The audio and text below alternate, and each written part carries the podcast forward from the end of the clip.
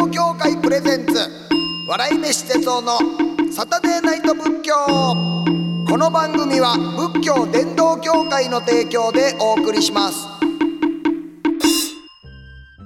こんばんは笑い飯の哲夫です。仏教のことを皆さんにもっと身近に感じてもらおうという番組サタデーナイト仏教です。今月のゲストは福岡県北九州市にあります東八幡キリスト教会の牧師奥田智久さんです。よろしくお願いします。よろしくお願いします。さて今回ね最終週ということでございまして、はい。もう大晦日になってるんですけれどもね、えーリスナーさんから届いた質問やお悩みにいつもこの最終週答えてるんですが奥田さんもぜひキリスト教のお考えのもとお答えいただいてよろしいでしょうか？はいよろしくお願いします。す。ではまずこちらの方、えーラジオネーム東京都の福クッキーさんありがとうございます、えー、哲夫さんはじめまして。はじめまして、えー毎週楽しく真剣に仏教の教えを聞いています。私にはどうしても拭えないことがあります。私はラジオを聞くのが好きで投稿もいろいろな番組に出しています。読まれると嬉しいのですが読まれないと悔しいですしかもなぜか数人お会いしたこともないのにラジオネームが気に入らず腹立たしい感情が出てきてしまう人がいます。その方のメッセージが読まれるとすごく気分の悪い一日になってしまいます。私はどのように対処すればいいのでしょうかっていう煩悩むき出しで送ってくれましたね。いいですねこの人のねこうなんか幸せみたいなのがもうイラッとくるイラッとくる ああそうか。まあこの名前だけでもなんかちょっとね、まあ、こいつまた読まれてるやんけとかって、伊勢島ベイブルースくんとかでイラーってきたりとかしてるんですかね。そんなことないですかね。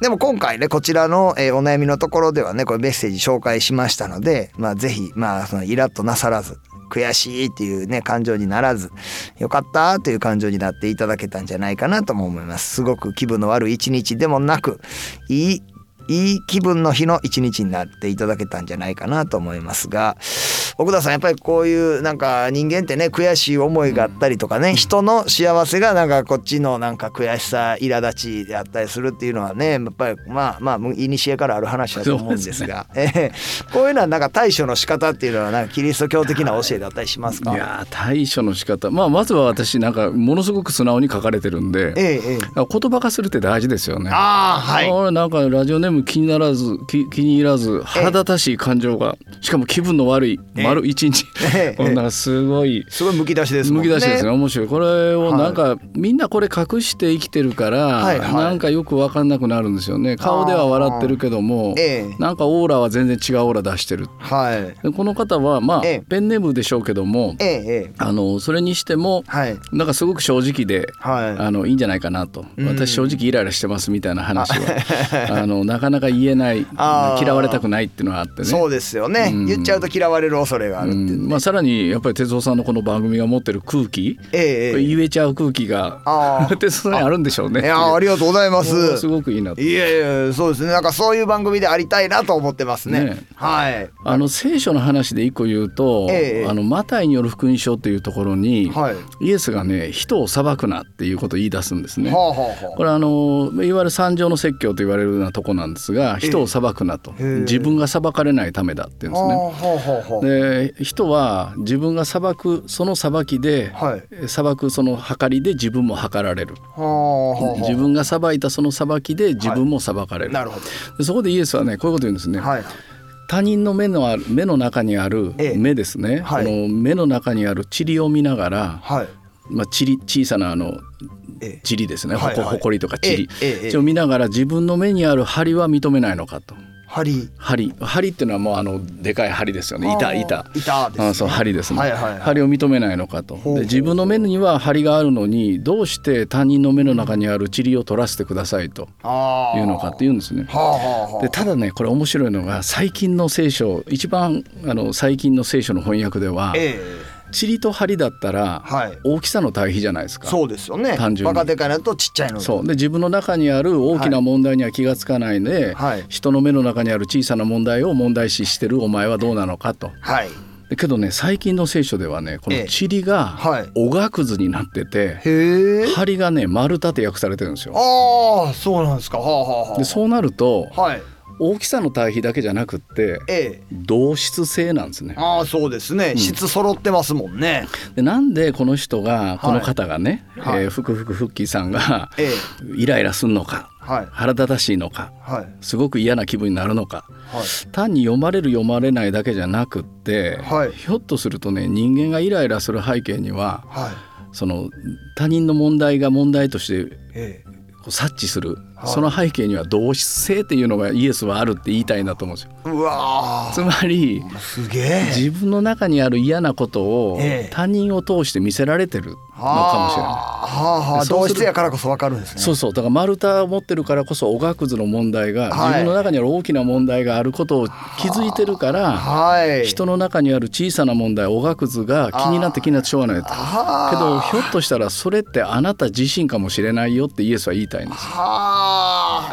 この方やったらこういうメッセージを送るはがき職人と言われるようなねもし一つのねなんかそういうカテゴリーやったとしたらだからこそ気になっちゃ気になっちゃうっていう。う、うんイライラしちゃうっていうのがまあ、イエスがその人を裁くな自分も裁かれないためだって言った例え例えとして使ったのがええ。かつてはチリハリだったけども、はい。今の聖書ではおがくずと丸太同質のものを持ってるからはあ。あいつの目の中にあるあの問題が気になるって言ってるのかもしれないよってイエスは言ってるんですね。だから結構へこれはね翻訳が変わって僕はこう目が開かれたまさに。ああそうですか、だまあ僕らの仕事で言ってもやっぱりそうですよね。まあ割とお笑いのね、うんこういう仕事をしてて、うんうんでやっぱり自分でもネタ作ったりするから、その他の人のネタっていうところの細かいところが気になったりとかっていうのは。そうそうそうそう、ねそういうことですそういうことです。あったりもしますし。だから僕がこの、うん、お笑いなんで、まあ、他の、まあ、全然関係の役者さんのお仕事、うんうんうんうんお芝居とかね、まあ、大河ドラマ出ましたけれどもね、うんうんうんうん大河ドラマはまあね大河俳優ですけどね、僕も。うんなんですけど、まあでもそのプロではないんで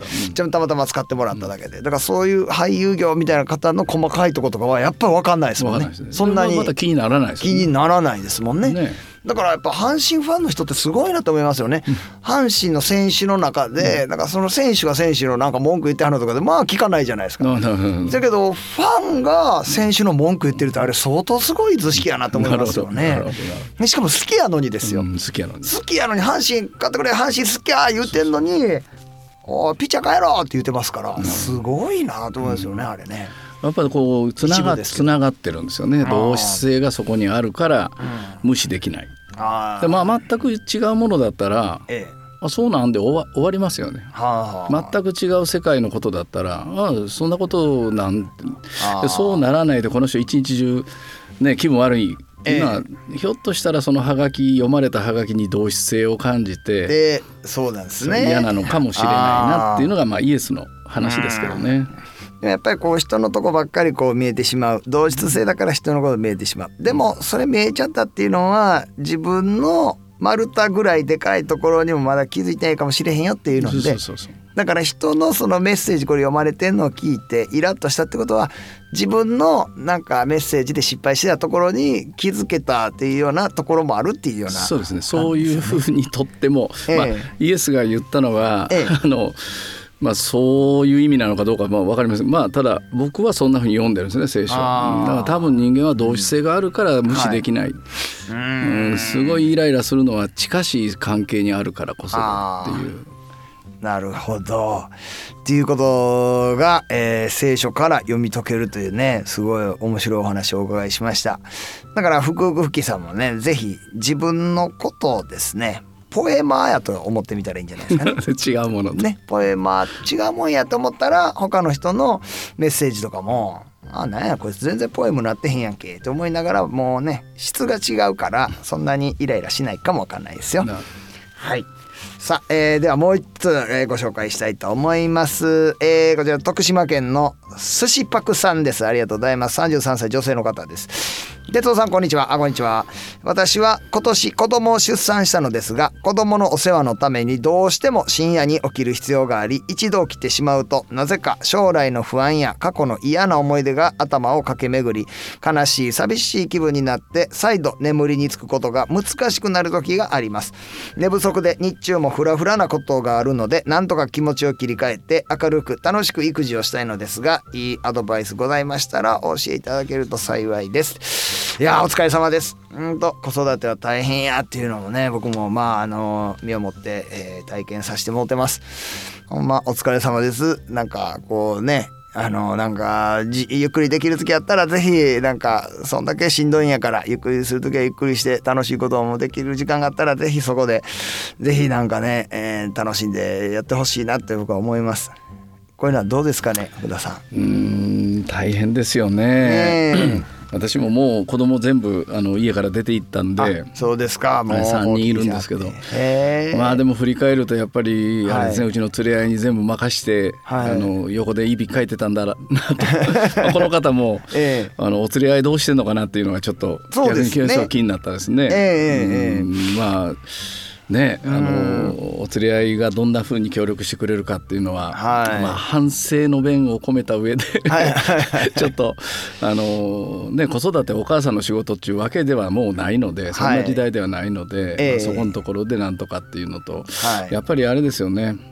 子供が増えた分不安が増えてるのは事実なんで、はあ、はあはあこれはあの大元で言うと、えやっぱり自分だけで生きてる時代はええ。一人分しか悩まないけども、はい。子供ができたら将来の不安とか過去の嫌なことも、はい。そのまあ、過去は自分の過去だろうけど将来の不安に関してはえ自分の分だけじゃなくて子供の分も出てきますよね。あだけどこれね私あの友達で一緒に本書いた茂木健一郎さんってあるでしょ？はいはいはい。茂木さんとね一緒に講演会してた時にはい。茂木さんこういうんですね。人間の脳っていうのは、はいあの基本的にはみんな自分のことしか考えてない人間はええ。一人分のエネルギーしか出さないって言うんですよ脳は。脳自体がそうなってるんですか。はいで彼がよくその引き合いに出したのはあのマララ。はあの女性の教育とかやってあのはあ撃たれて死にかけてあー。ノーベル賞を17歳ではいはい。平和賞をもらった、ええええええ。マララユフス罪。はいはい。で彼女はムスリムの原理主義者から撃たれて死にかけるんだけども、ええ。ふ復活するんですね。はあはあでその翌年翌々年にはい。17歳でノーベル平和賞をもらうんですね。でマララの演説って言って今世界で必要なのはワンペンとワンティーチャーだと。一本のペンと一一人の先生が今必要なんだと。はい。っていうことを演説したって、まあ、すごくすごい人今でも活動してますから。はい。で茂木さんは私に言うんですよ、ええ。なんでマララあんな元気なんか分かるかって。である意味奥田さんも、まあ、マララほどじゃないけども、まあ、大体元気だよねと、はあなんで分かるって。でその時言ったのが人間の脳って自分のことしか考えてない人は一人分のエネルギーしか出さない。うはい。マララは世界中の子供や女性のことを考えてるから、無限にエネルギーが出てるっていうんですよ。はでそれがまさにこう利他性なんだという話をしててでまあ利他は結果的には自利、まあ、自分のためにもなるっていうはい話になるんですけどね。だから私はこのお母さんははい。しんどいんだけどもえしんどさの根っこにははい。やっぱり一人増えてる。うん。自分だけで良かった人生えがはい。子供の分まで増えてるっていう。えでその分はい。やっぱり不安も広がった。えうん。けど2人分考えてるからはい。フラフラなっちゃうけどもえ。多分エネルギーはえ倍出てる、出てるんですそう。ねそういうふうな構造が根っこにはあるよということ。はが一つと。もう一つはねあはい。あの聖書の言葉ではい。イエスがねこういうこと言うんですね。はい。明日のことは思い煩うなと、うんうん。ね、明日のことは明日自身が思い煩うと。はあはあはあで今日の苦労は今日一日にて足れり。ああ。今日の苦労は今日一日で十分だって言うんですね。はあはあで私は仏教の言葉で「刹那」って言葉あるじゃないですか。ええええ切な。刹那刹那はいはい。であれって短い時間。そうそうそう。はい。で刹那ってあの刹那あいつて刹那的だって言ったら、はい。なんとなく悪い印象で使われててその場しのぎみたいな。ね、はいはいはい。適当にやってるみたいな。えでもあれもともと仏教の言葉ではまさにおっしゃったほんの一瞬のことですよね、ええ刹那って、えはい。あれもともとあれお釈迦さんにお弟子さんが、はい。私の前世って何でしょう?」って聞いた時に、はい。お釈迦さんが「ええ。お前そんなこと考えないで、ええ。もっと刹那を大事にしろ」って言い返したってはいはいはい。で、まあ、いその一瞬に全力注げなんですね。ええ。で同じようなことイエスが言ってて明日のことを考えるよりかは、はい。今日済ませろって言うんですよ。はあ。今日一日で十分だと苦労は。だからなんかそのどうしても今の世の中将来どうなるだろうとか、ええ明日はどんな予定だろうとか、えまあ、そういうことを考えるんだけども、考えざるを得ないんだけども、はい。でも生きてるのは今しかないんですよね、ええ。ほんの一瞬の今なんですね、はい。刹那なんですよね。はい。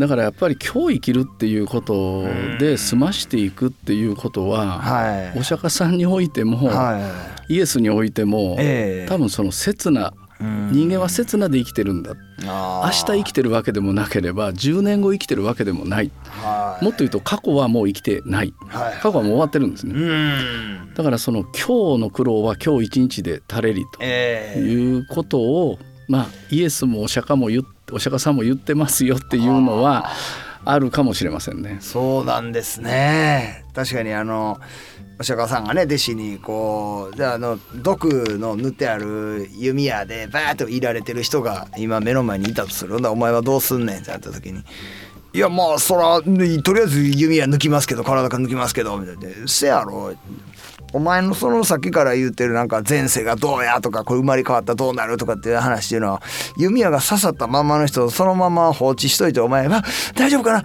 大丈夫か？おい大丈夫か?」って言ってるようなもんやぞみたいななんかねそんなんがあるって教えてもうたんですけど。まさにそうですよね。本当そそこで そこで前世考えてどうすんねんみたいないうようなだからあの関西であの知らんしみたいなね、はいはいはいよく言いますよね。ええあの知らんしみたいな。うんなんかちょっと自分で自分に知らんしって言ってあげるのがいいんじゃないですかね。ああそうですね。刹那で生きてるからその明日とか。明日,、うん、明日とか将来、将来どうなんやろうと思うかもしれんけども、ええ。それもう知らんってさ明日明日やんかみそうそう。でも知らんし。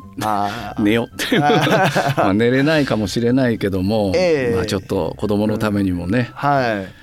まあ寝てほしいですね。そうですよね。まあ不安とか過去のまあ思いが駆け巡りということですけどもなんかこの先生もおっしゃったこう刹那っていうなんか今一瞬っていうのがずっとこう連続してるんだよっていうなんかそこにいっぺん思いを馳せることによって過去とか将来的に来るかなとかって思うような不安っていうのはちょっとだけ拭えるかもわかんないんでそうですねそうですそうですよね。はい。僕もそれ好きです。もうなんかこのなんか悩み事があってあってもなんか悩み事の持続性を考えるとあ刹那やなって思ったらなんかその悩みってなんか特にそんな粒立てる必要ないやんって思えてくるんですよねですね。本当そうですね。諸行無常やからどうせこの悩みも廃れていくやろうし、うん、本当本当。誰それになんか嫌なこと言われたななんか嫌なこと言われてしばらくの間イラーってくるけれどもどうせ薄れていくんやしなと思ったらなんかねそれがそんなになんか悩みではなくなっていったりもなんかするっていうのがあってなんか僕は諸行無常という言葉にすごく励まされてま。です。いい言葉ですよね。本当にそう。いやでもありがとうございます。なんはいかそのイエスさんとその仏教のお釈迦さんのなんかねちょっとこう共通項みたいなところもねすごいこうやって理想さんからのね悩みを解決していく上でもなんかまた勉強になりましたし明日はまあ明日。うん。今日今のことをとりあえず取り組むんだっていうようなところもなんか本当その共通項、うん、考えさせてもらいました。なんか僕聖書をなんか街で配ってるやつで一番なんか読んでおおって思ったところが試練っていうのは神が与えてる試練やから人間潰れるぐらいの試練ってないねんでみたいななんか聖書で。ありますよね。ね神は試練とともに逃れの道を与えてくださるってえいう。ああのこれはあのコリントっていうところに出てくるはい。言葉ですね、まあ、神が与える試練なんだっていうのが一つと、ええ。それから試練とともに逃れの道、まあ、もうちょっと正確にギリシャ語訳すと出口って書いてますね。はあだから日本道があるんじゃなくって、ええ。試練の道なんだけども、はいはいそこにはちゃんと出口もあるよっていう。だからもうなるほど、ていうのをパウロっていう人が書いてますね。まあし使徒でイエスのその後の時代の人です。はいはいはいはい、はいい、やーそうですね。もう寿司パクさんもね。